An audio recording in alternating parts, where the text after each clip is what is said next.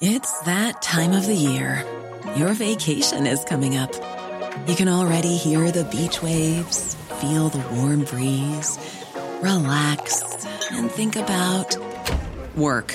You really want it all to work out while you're away. Monday.com gives you and the team that peace of mind. When all work is on one platform and everyone's in sync, things just flow. Wherever you are, tap the banner to go to Monday.com.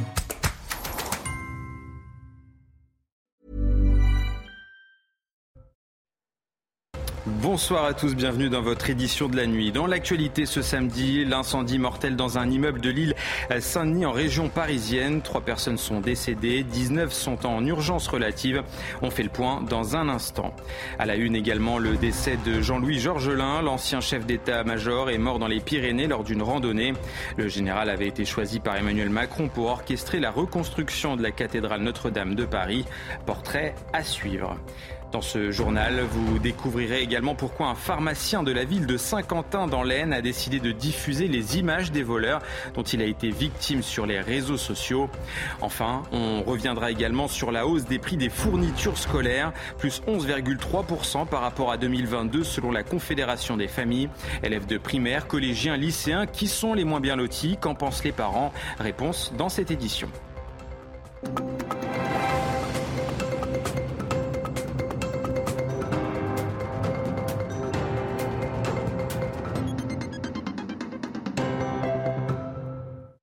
Trois morts et 19 personnes en urgence relative. C'est le bilan d'un incendie dans un immeuble de L'Île-Saint-Denis en région parisienne.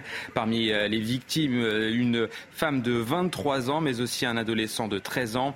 Les flammes se sont propagées aux alentours de 10h ce samedi dans un immeuble de 12 étages. Les précisions avec Kylian Salé.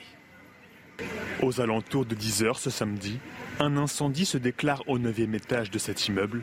3 personnes périssent, une mère de famille, son enfant et une autre tombée d'un balcon. Sabrina Agresti-Roubache, la secrétaire d'État chargée de la ville, s'est rendue sur place pour soutenir les victimes.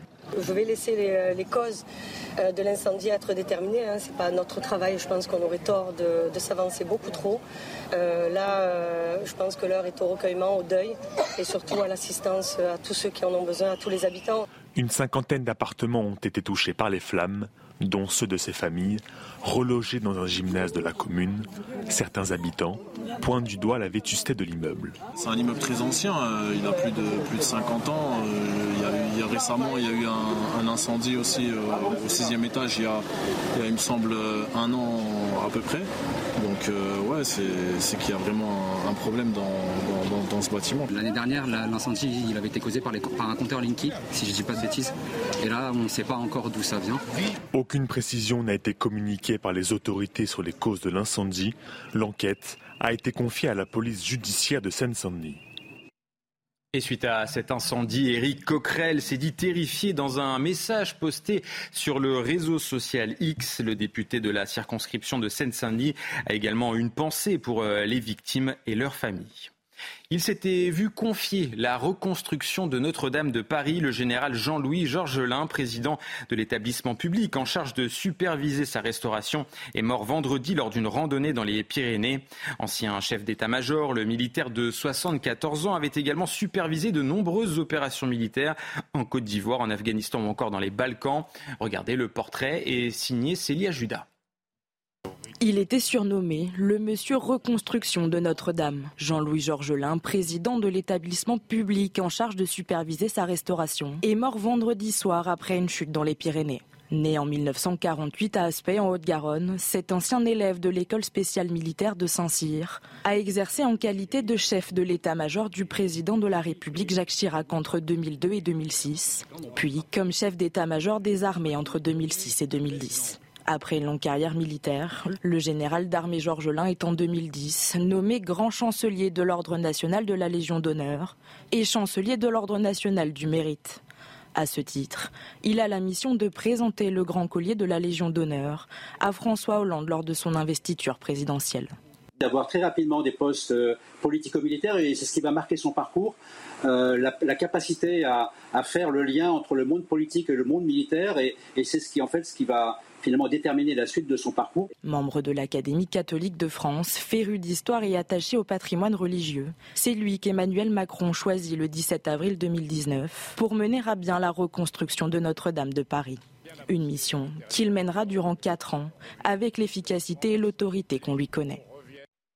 La CRS 8 est arrivée à Marseille. L'unité spécialisée dans la lutte contre les violences urbaines a été réquisitionnée par Gérald Darmanin pour intervenir contre le trafic de drogue.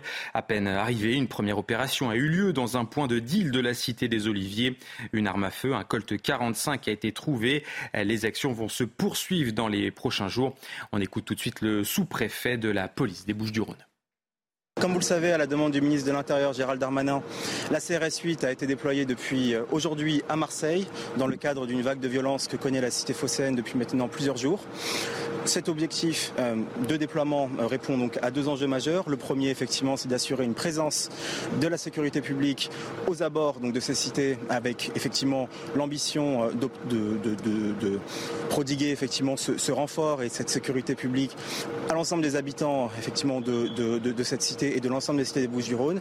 Mais c'est également en complément de l'ensemble du travail qui est aujourd'hui réalisé par la Direction départementale de la sécurité publique, mener des opérations ciblées qui ont vocation à donner des coups massifs aux trafiquants de stupéfiants dans le département des Bouches-du-Rhône. La pratique devient de plus en plus courante, agacée par des vols à répétition. Un pharmacien de Saint-Quentin dans l'Aisne a décidé de diffuser les portraits des individus sur les réseaux sociaux. Une technique qui peut parfois s'avérer utile. Témoignage recueilli par Clotilde Paillet. C'est grâce aux caméras de surveillance que le propriétaire de cette pharmacie découvre les voleurs. Des individus qui agissent selon un mode opératoire bien pensé. Autour de 16h, en fait, on a 3 individus qui rentrent dans l'officine, en fait, qui rentrent séparément.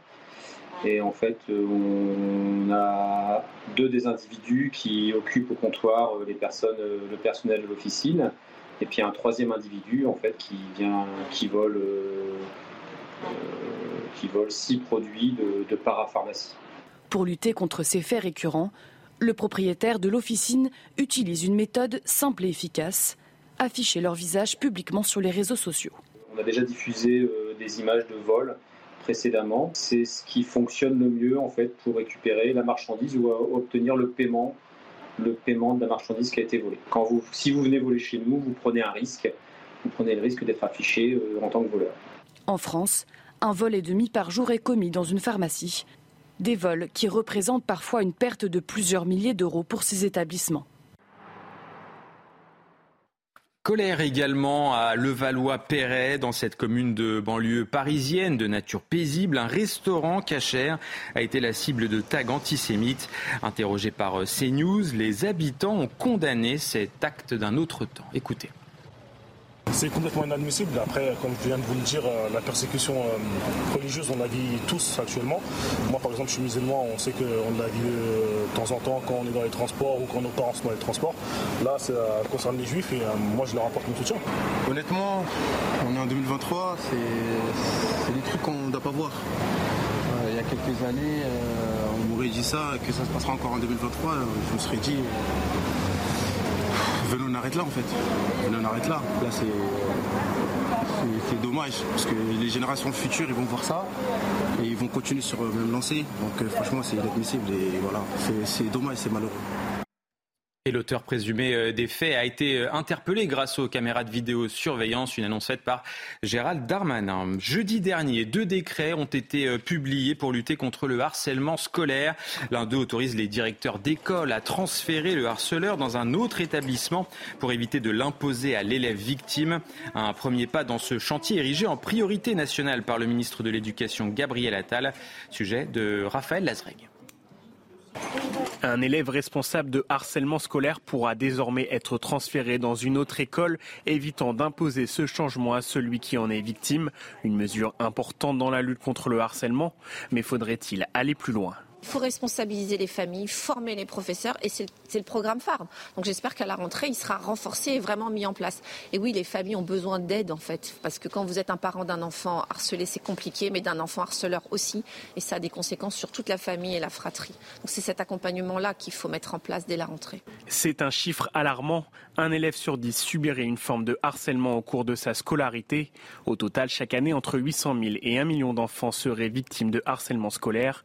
Les actes de harcèlement peuvent marquer dramatiquement toute une vie. Ce sont en général des enfants, plus souvent des garçons d'ailleurs, puisque les victimes aussi sont plus souvent des garçons, âgés le plus souvent entre 11 et 14 ans, puisque c'est au collège que le harcèlement scolaire est le plus fréquent, le plus important, même s'il peut exister à tout âge.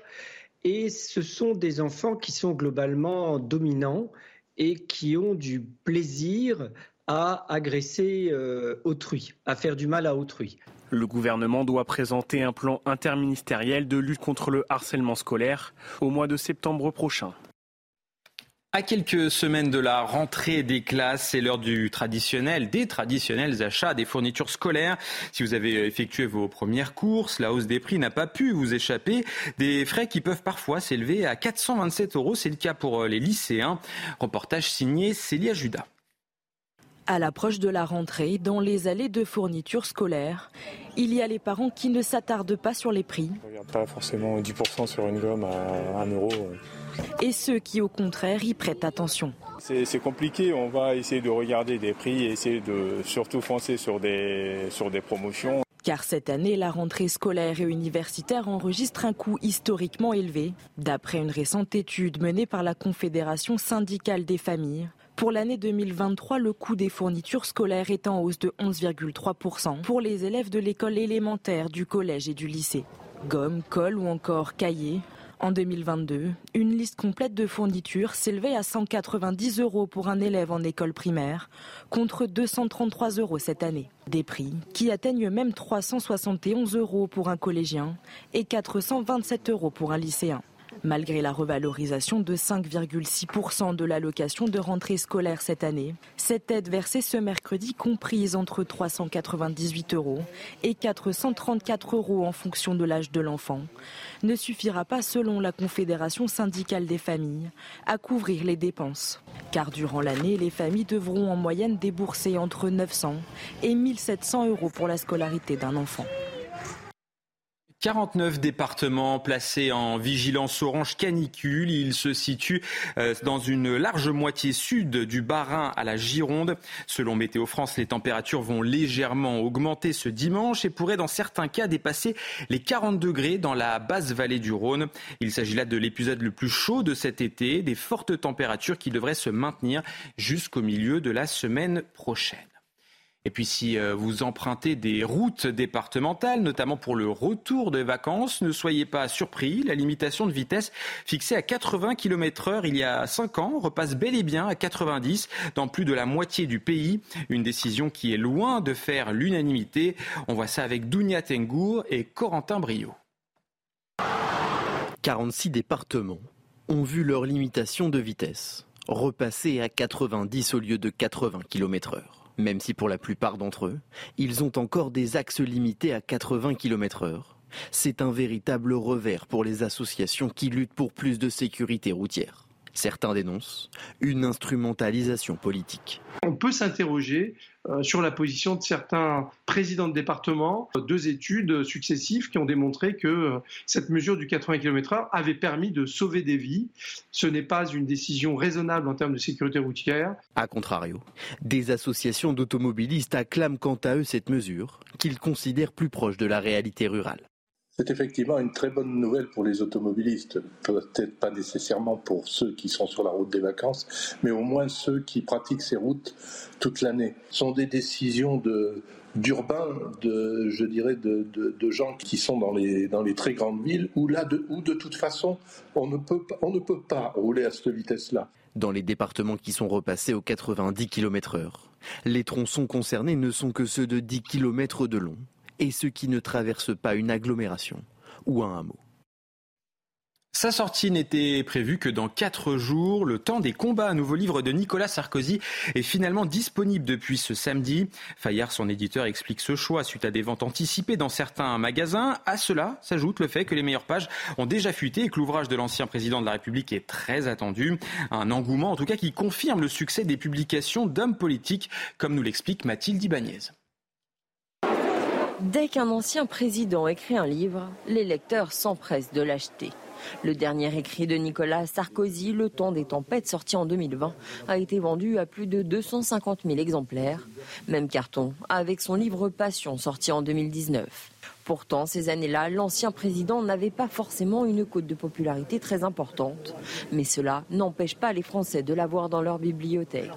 C'était aussi le cas de François Hollande avec Bouleversement ou encore Jacques Chirac avec son livre intitulé « Chaque pas doit être un objectif » qui ont été largement achetés. Car qui dit rentrée, dit surtout rentrée littéraire pour les hommes politiques. Un passage obligé pour revenir au centre de la scène médiatique. Le prochain livre à sortir est celui d'Édouard Philippe, Des lieux qui disent, prévu le 13 septembre prochain. Et avant de passer au sport, un détour par le Canada où les pompiers continuent de lutter contre les feux. Plus d'1 millier de feux de forêt. L'équivalent de la superficie de la Grèce est déjà parti en fumée, soit le double du précédent record établi en 1989. Au total, 168 000 habitants ont déjà été évacués. Le Premier ministre Justin Trudeau a évoqué des temps incertains et effrayants. Allez, on passe au JT Sport. Et on commence ce JT Sport avec du rugby. Le 15 de France s'est imposé 34-14 en match de préparation face aux Fidji à Nantes. Une seconde victoire consécutive après celle acquise face à l'Écosse la semaine dernière. De bon augure pour les Bleus à quelques semaines maintenant du début de la Coupe du Monde en France. Et puis on continue à parler de rugby, de top 14 cette fois-ci avec la suite de la première journée. 5 rencontres ont eu lieu aujourd'hui avant le match de clôture ce dimanche entre Montpellier et La Rochelle. Tout de suite, le point sur les résultats du jour. En infériorité numérique, plus de 75 minutes, le Racing résiste à l'UBB. Dès la 4e minute, déblayage dangereux de Boris Pallu, le deuxième ligne est exclu. Mais les Racingmen s'installent dans le camp bordelais et concrétisent leur domination. Ligne ! Des espaces dans le fermé, l'intervalle, chercher, trouver, et c'est validé. L'UBB recolle. En seconde période, le demi de mêlée Nolan Le Garec poursuit son récital. Score final 23-18, le Racing aura tenu bon. Je crois qu'on a démontré un bel état d'esprit, notamment en défense où on n'a rien lâché. Et voilà, c'est une victoire qui nous fait beaucoup de bien et qui va compter, j'espère. Le Loup bousculé n'aura rien lâché pour le lancement de sa saison à Gerland. Pour la réception du RCT, Lyon est mené 6-0 avant que Xavier Mignot ne se décide à allumer la première mèche côté lyonnais. À l'heure de jeu, les Toulonnais sont devant 13-15. Xavier Mignot, encore détonateur de son équipe, inscrit un doublé avant le 3e essai du Loup qui scelle le score de la rencontre. Attention, ce ballon qui traîne encore, récupéré par Ray. Les Lyonnais qui veulent derrière la ligne peut-être. Oui, Ray. Fin de match en apothéose des Lyonnais qui signent une victoire 27-15. Voilà, on est resté soudés, patients et on a eu de la chance un peu. Voilà, ça a tourné en notre faveur, mais on s'est procuré aussi. On retiendra également la performance d'Oyonnax pour son retour dans l'élite à Charles Mathon, le promu ASM Clermont. Avec la redoublée magnifique et derrière la percée d'Enzo Rabier qui parvient à passer les bras pour trouver Théo Millet. Les Oyonnaxiens s'offrent une victoire surprise 36-17 contre l'ASM. À noter également le match parfait des Parisiens à l'extérieur. En maîtrise sur le terrain de l'USAP, le Stade français jamais inquiété l'emporte 29-7. Sur la sirène, la recrue castraise Pierre Popelin a la pénalité de la gagne entre les pieds. Le CO aura douté mais s'impose dans les ultimes secondes face à Pau, 24-23 à Pierre Fabre.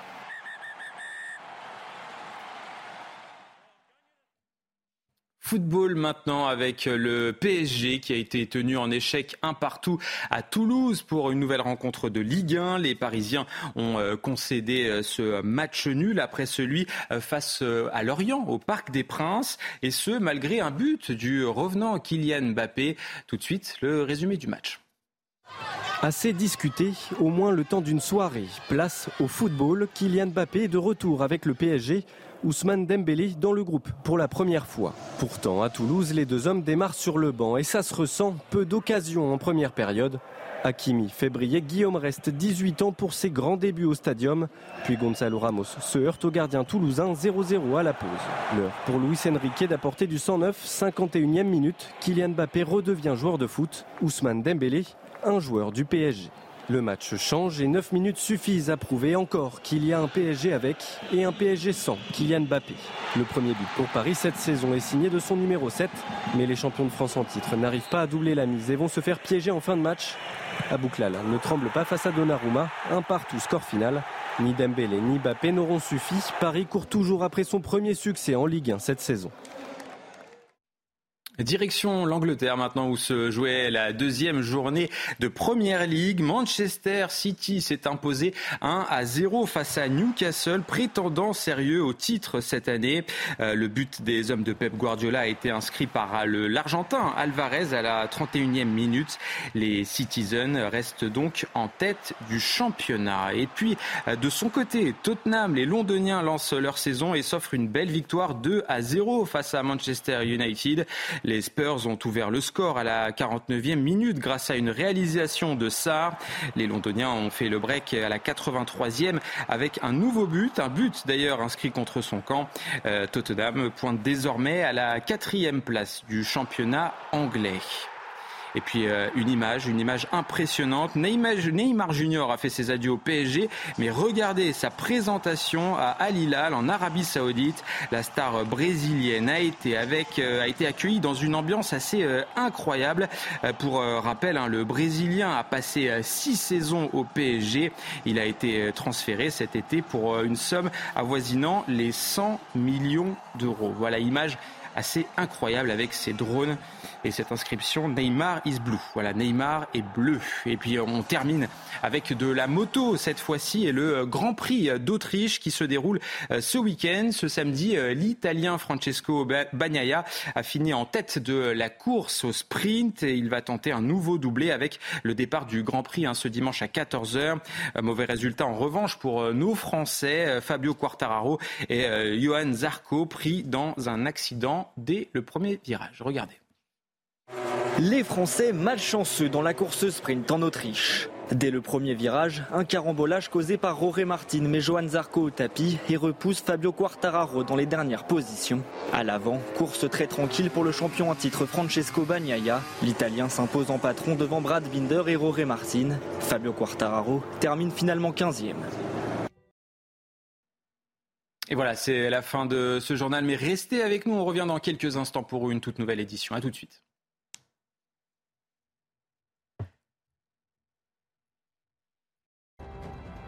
Retrouvez tous nos programmes et plus sur cnews.fr.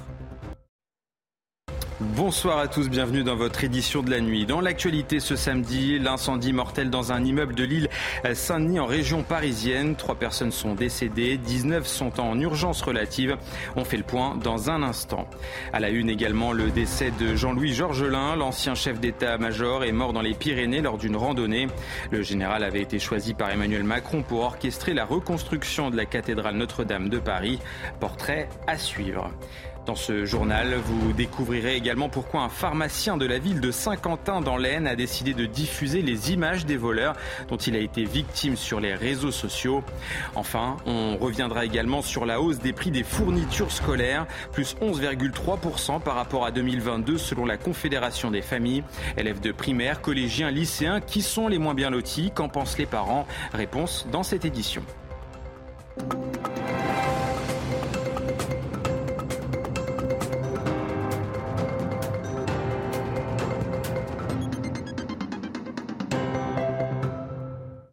Trois morts et 19 personnes en urgence relative. C'est le bilan d'un incendie dans un immeuble de L'Île-Saint-Denis en région parisienne. Parmi les victimes, une femme de 23 ans, mais aussi un adolescent de 13 ans.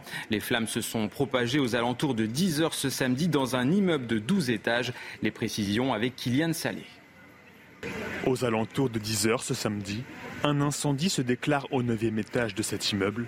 3 personnes périssent, une mère de famille, son enfant et une autre tombée d'un balcon. Sabrina Agresti-Roubache, la secrétaire d'État chargée de la ville, s'est rendue sur place pour soutenir les victimes. Je vais laisser les causes de l'incendie être déterminées. Ce n'est pas notre travail, je pense qu'on aurait tort de s'avancer beaucoup trop.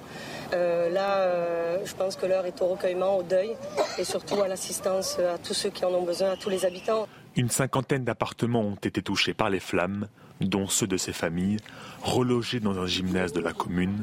Certains habitants pointent du doigt la vétusté de l'immeuble. C'est un immeuble très ancien, il a plus de 50 ans. Récemment, il y a eu un incendie aussi au 6e étage, il y a, il me semble, un an à peu près. Donc c'est qu'il y a vraiment un problème dans ce bâtiment. L'année dernière, l'incendie il avait été causé par un compteur Linky, si je ne dis pas de bêtises. Et là, on ne sait pas encore d'où ça vient. Aucune précision n'a été communiquée par les autorités sur les causes de l'incendie. L'enquête a été confiée à la police judiciaire de Seine-Saint-Denis. Et suite à cet incendie, Éric Coquerel s'est dit terrifié dans un message posté sur le réseau social X. Le député de la circonscription de Seine-Saint-Denis a également une pensée pour les victimes et leurs familles. Il s'était vu confier la reconstruction de Notre-Dame de Paris. Le général Jean-Louis Georgelin, président de l'établissement public en charge de superviser sa restauration, est mort vendredi lors d'une randonnée dans les Pyrénées. Ancien chef d'état-major, le militaire de 74 ans avait également supervisé de nombreuses opérations militaires en Côte d'Ivoire, en Afghanistan ou encore dans les Balkans. Regardez le portrait est signé Célia Judas.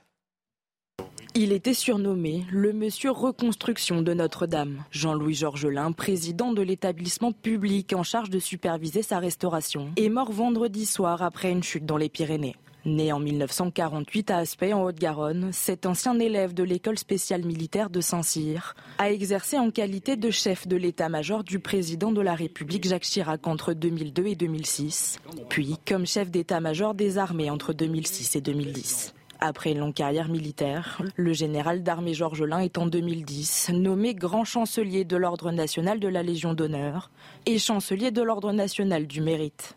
À ce titre, il a la mission de présenter le grand collier de la Légion d'honneur à François Hollande lors de son investiture présidentielle. D'avoir très rapidement des postes politico-militaires, et c'est ce qui va marquer son parcours, la capacité à faire le lien entre le monde politique et le monde militaire, et c'est ce qui va finalement déterminer la suite de son parcours. Membre de l'Académie catholique de France, féru d'histoire et attaché au patrimoine religieux, c'est lui qu'Emmanuel Macron choisit le 17 avril 2019 pour mener à bien la reconstruction de Notre-Dame de Paris. Une mission qu'il mènera durant 4 ans, avec l'efficacité et l'autorité qu'on lui connaît. La CRS 8 est arrivée à Marseille. L'unité spécialisée dans la lutte contre les violences urbaines a été réquisitionnée par Gérald Darmanin pour intervenir contre le trafic de drogue. À peine arrivée, une première opération a eu lieu dans un point de deal de la cité des Oliviers. Une arme à feu, un Colt 45 a été trouvée. Les actions vont se poursuivre dans les prochains jours. On écoute tout de suite le sous-préfet de la police des Bouches-du-Rhône. Comme vous le savez, à la demande du ministre de l'Intérieur, Gérald Darmanin, la CRS 8 a été déployée depuis aujourd'hui à Marseille, dans le cadre d'une vague de violence que connaît la cité phocéenne depuis maintenant plusieurs jours. Cet objectif de déploiement répond donc à 2 enjeux majeurs. Le premier, effectivement, c'est d'assurer une présence de la sécurité publique aux abords donc, de ces cités, avec effectivement l'ambition de prodiguer effectivement ce renfort et cette sécurité publique à l'ensemble des habitants effectivement de cette cité et de l'ensemble des cités des Bouches-du-Rhône, mais c'est également en complément de l'ensemble du travail qui est aujourd'hui réalisé par la Direction départementale de la sécurité publique, mener des opérations ciblées qui ont vocation à donner des coups massifs aux trafiquants de stupéfiants dans le département des Bouches-du-Rhône. La pratique devient de plus en plus courante, agacée par des vols à répétition. Un pharmacien de Saint-Quentin dans l'Aisne a décidé de diffuser les portraits des individus sur les réseaux sociaux. Une technique qui peut parfois s'avérer utile. Témoignage recueilli par Clotilde Paillet. C'est grâce aux caméras de surveillance que le propriétaire de cette pharmacie découvre les voleurs. Des individus qui agissent selon un mode opératoire bien pensé. Autour de 16h, en fait, on a 3 individus qui rentrent dans l'officine, qui rentrent séparément Et en fait, on a deux des individus qui occupent au comptoir les personnes, le personnel de l'officine. Et puis un troisième individu en fait, qui vole 6 produits de parapharmacie. Pour lutter contre ces faits récurrents, le propriétaire de l'officine utilise une méthode simple et efficace, afficher leur visage publiquement sur les réseaux sociaux. On a déjà diffusé des images de vol précédemment. C'est ce qui fonctionne le mieux en fait, pour récupérer la marchandise ou obtenir le paiement de la marchandise qui a été volée. Si vous venez voler chez nous, vous prenez un risque. Vous prenez le risque d'être affiché en tant que voleur. En France, un vol et demi par jour est commis dans une pharmacie. Des vols qui représentent parfois une perte de plusieurs milliers d'euros pour ces établissements. Colère également à Levallois-Perret, dans cette commune de banlieue parisienne de nature paisible. Un restaurant cachère a été la cible de tags antisémites. Interrogés par CNews, les habitants ont condamné cet acte d'un autre temps. Écoutez. C'est complètement inadmissible. Après, comme je viens de vous le dire, la persécution religieuse, on la vit tous actuellement.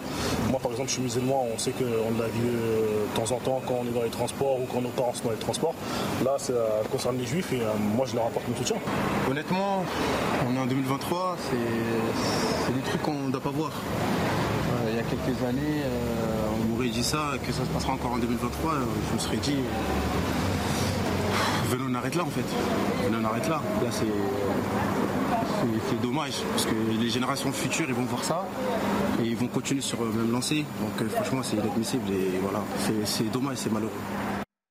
Et l'auteur présumé des faits a été interpellé grâce aux caméras de vidéosurveillance, une annonce faite par Gérald Darmanin. Jeudi dernier, 2 décrets ont été publiés pour lutter contre le harcèlement scolaire.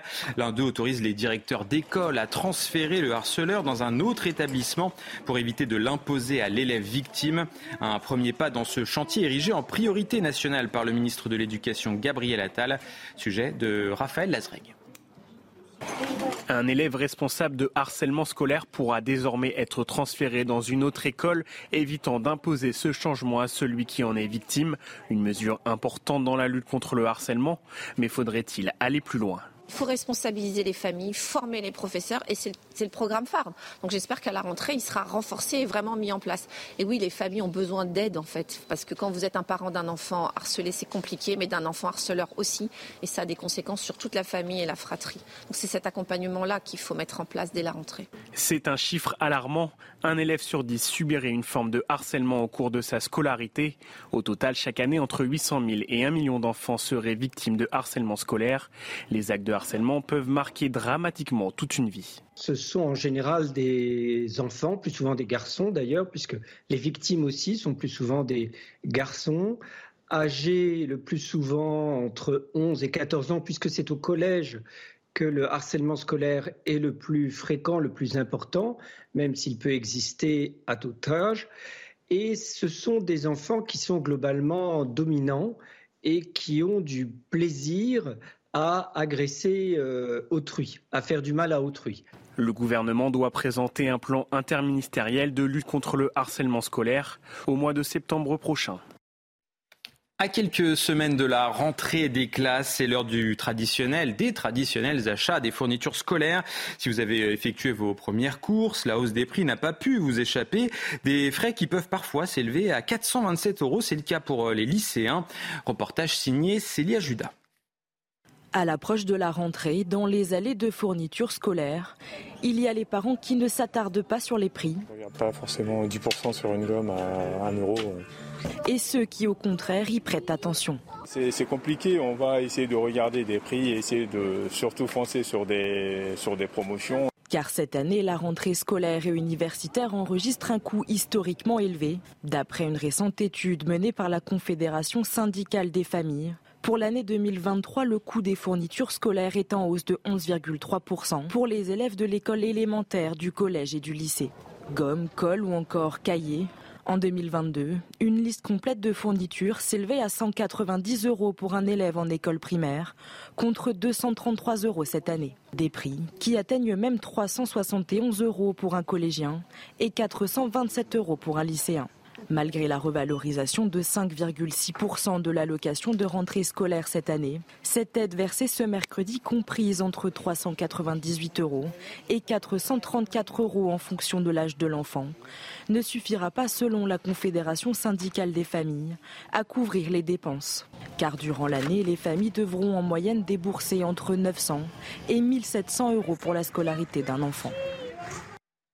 49 départements placés en vigilance orange canicule. Ils se situent dans une large moitié sud du Bas-Rhin à la Gironde. Selon Météo France, les températures vont légèrement augmenter ce dimanche et pourraient dans certains cas dépasser les 40 degrés dans la basse vallée du Rhône. Il s'agit là de l'épisode le plus chaud de cet été, des fortes températures qui devraient se maintenir jusqu'au milieu de la semaine prochaine. Et puis si vous empruntez des routes départementales, notamment pour le retour des vacances, ne soyez pas surpris. La limitation de vitesse fixée à 80 km/h il y a 5 ans repasse bel et bien à 90 dans plus de la moitié du pays. Une décision qui est loin de faire l'unanimité. On voit ça avec Dounia Tengour et Corentin Brio. 46 départements ont vu leur limitation de vitesse repasser à 90 au lieu de 80 km/h. Même si pour la plupart d'entre eux, ils ont encore des axes limités à 80 km/h. C'est un véritable revers pour les associations qui luttent pour plus de sécurité routière. Certains dénoncent une instrumentalisation politique. On peut s'interroger sur la position de certains présidents de département. 2 études successives qui ont démontré que cette mesure du 80 km/h avait permis de sauver des vies. Ce n'est pas une décision raisonnable en termes de sécurité routière. A contrario, des associations d'automobilistes acclament quant à eux cette mesure, qu'ils considèrent plus proche de la réalité rurale. C'est effectivement une très bonne nouvelle pour les automobilistes, peut-être pas nécessairement pour ceux qui sont sur la route des vacances, mais au moins ceux qui pratiquent ces routes toute l'année. Ce sont des décisions d'urbains, de gens qui sont dans les très grandes villes où de toute façon on ne peut pas rouler à cette vitesse-là. Dans les départements qui sont repassés aux 90 km/h, les tronçons concernés ne sont que ceux de 10 km de long. Et ceux qui ne traversent pas une agglomération ou un hameau. Sa sortie n'était prévue que dans 4 jours. Le temps des combats, un nouveau livre de Nicolas Sarkozy, est finalement disponible depuis ce samedi. Fayard, son éditeur, explique ce choix suite à des ventes anticipées dans certains magasins. À cela s'ajoute le fait que les meilleures pages ont déjà fuité et que l'ouvrage de l'ancien président de la République est très attendu. Un engouement en tout cas qui confirme le succès des publications d'hommes politiques, comme nous l'explique Mathilde Ibanez. Dès qu'un ancien président écrit un livre, les lecteurs s'empressent de l'acheter. Le dernier écrit de Nicolas Sarkozy, Le temps des tempêtes, sorti en 2020, a été vendu à plus de 250 000 exemplaires. Même carton avec son livre Passion, sorti en 2019.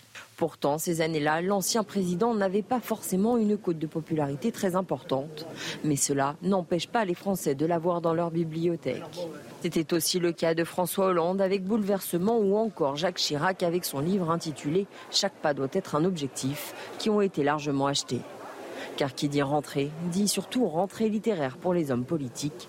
Un passage obligé pour revenir au centre de la scène médiatique. Le prochain livre à sortir est celui d'Édouard Philippe, Des lieux qui disent, prévu le 13 septembre prochain. Et avant de passer au sport, un détour par le Canada où les pompiers continuent de lutter contre les feux. Plus d'1 millier de feux de forêt. L'équivalent de la superficie de la Grèce est déjà parti en fumée, soit le double du précédent record établi en 1989. Au total, 168 000 habitants ont déjà été évacués. Le Premier ministre Justin Trudeau a évoqué des temps incertains et effrayants. Allez, on passe au JT Sport. Et on commence ce JT Sport avec du rugby. Le 15 de France s'est imposé 34-14 en match de préparation face aux Fidji à Nantes. Une seconde victoire consécutive après celle acquise face à l'Écosse la semaine dernière. De bon augure pour les Bleus à quelques semaines maintenant du début de la Coupe du Monde en France. Et puis on continue à parler de rugby, de top 14 cette fois-ci avec la suite de la première journée. 5 rencontres ont eu lieu aujourd'hui avant le match de clôture ce dimanche entre Montpellier et La Rochelle. Tout de suite, le point sur les résultats du jour. En infériorité numérique, plus de 75 minutes, le Racing résiste à l'UBB. Dès la 4e minute, déblayage dangereux de Boris Pallu, le deuxième ligne est exclu. Mais les Racingmen s'installent dans le camp bordelais et concrétisent leur domination. Ligne ! Des espaces dans le fermé, l'intervalle, chercher, trouver, et c'est validé. L'UBB recolle. En seconde période, le demi de mêlée Nolan Le Garec poursuit son récital. Score final 23-18, le Racing aura tenu bon. Je crois qu'on a démontré un bel état d'esprit, notamment en défense où on n'a rien lâché. Et voilà, c'est une victoire qui nous fait beaucoup de bien et qui va compter, j'espère. Le loup bousculé n'aura rien lâché pour le lancement de sa saison à Gerland. Pour la réception du RCT, Lyon est mené 6-0 avant que Xavier Mignot ne se décide à allumer la première mèche côté lyonnais. À l'heure de jeu, les Toulonnais sont devant 13-15. Xavier Mignot, encore détonateur de son équipe, inscrit un doublé avant le troisième essai du Loup qui scelle le score de la rencontre. Attention, ce ballon qui traîne encore, récupéré par Arrêt. Les Lyonnais qui vont derrière la ligne peut-être. Oui, Arrêt. Fin de match en apothéose des Lyonnais qui signent une victoire 27-15. Voilà, on est resté soudés, patients et on a eu de la chance un peu. Voilà, ça a tourné en notre faveur, mais on s'est procuré aussi. On retiendra également la performance d'Oyonna pour son retour dans l'élite à Charles Maton, le promu ASM Clermont. Avec la redoublée magnifique et derrière la percée d'Enzo Rabier qui parvient à passer les bras pour trouver Théo Millet. Les Oyonnaxiens s'offrent une victoire surprise 36-17 contre l'ASM. À noter également le match parfait des Parisiens à l'extérieur. En maîtrise sur le terrain de l'USAP, le Stade français jamais inquiété l'emporte 29-7. Sur la sirène, la recrue castraise Pierre Poplin a la pénalité de la gagne entre les pieds. Le CO aura douté mais s'impose dans les ultimes secondes face à Pau, 24-23 à Pierre Fabre.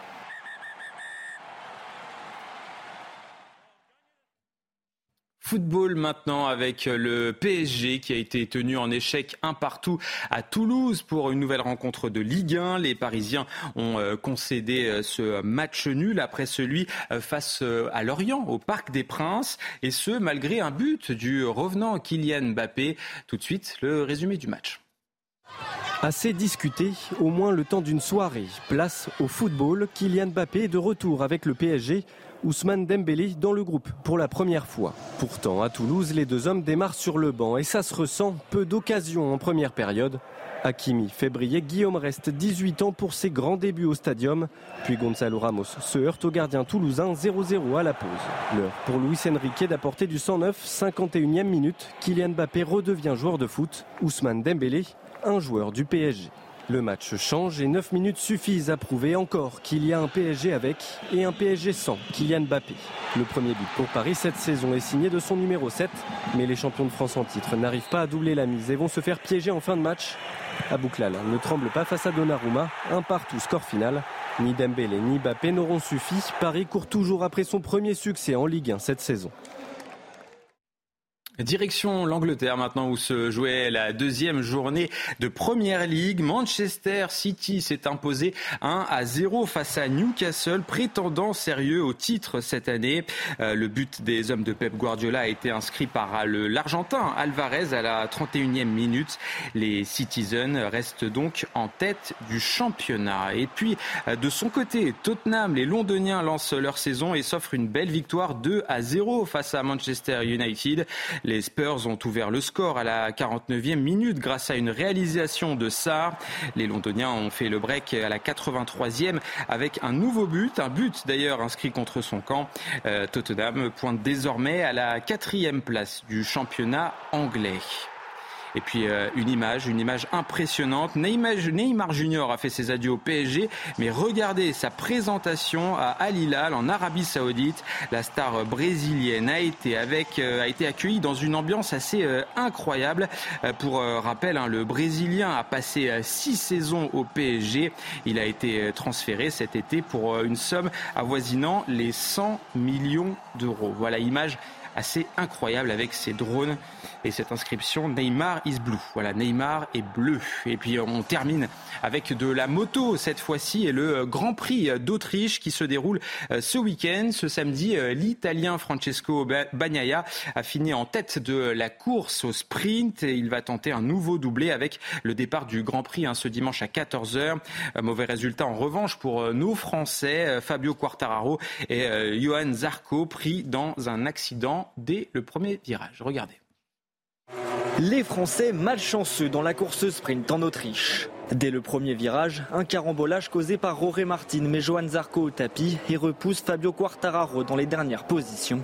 À l'avant, course très tranquille pour le champion en titre Francesco Bagnaia. L'Italien s'impose en patron devant Brad Binder et Roré Martin. Fabio Quartararo termine finalement 15e. Et voilà, c'est la fin de ce journal. Mais restez avec nous, on revient dans quelques instants pour une toute nouvelle édition. A tout de suite. Even when we're on a budget, we still deserve nice things. Quince is a place to scoop up stunning high-end goods for 50 to 80% less than similar brands. They have buttery soft cashmere sweaters starting at $50, luxurious Italian leather bags, and so much more. Plus, Quince only works with factories that use safe, ethical, and responsible manufacturing. Get the high-end goods you'll love without the high price tag with Quince. Go to quince.com/style for free shipping and 365-day returns.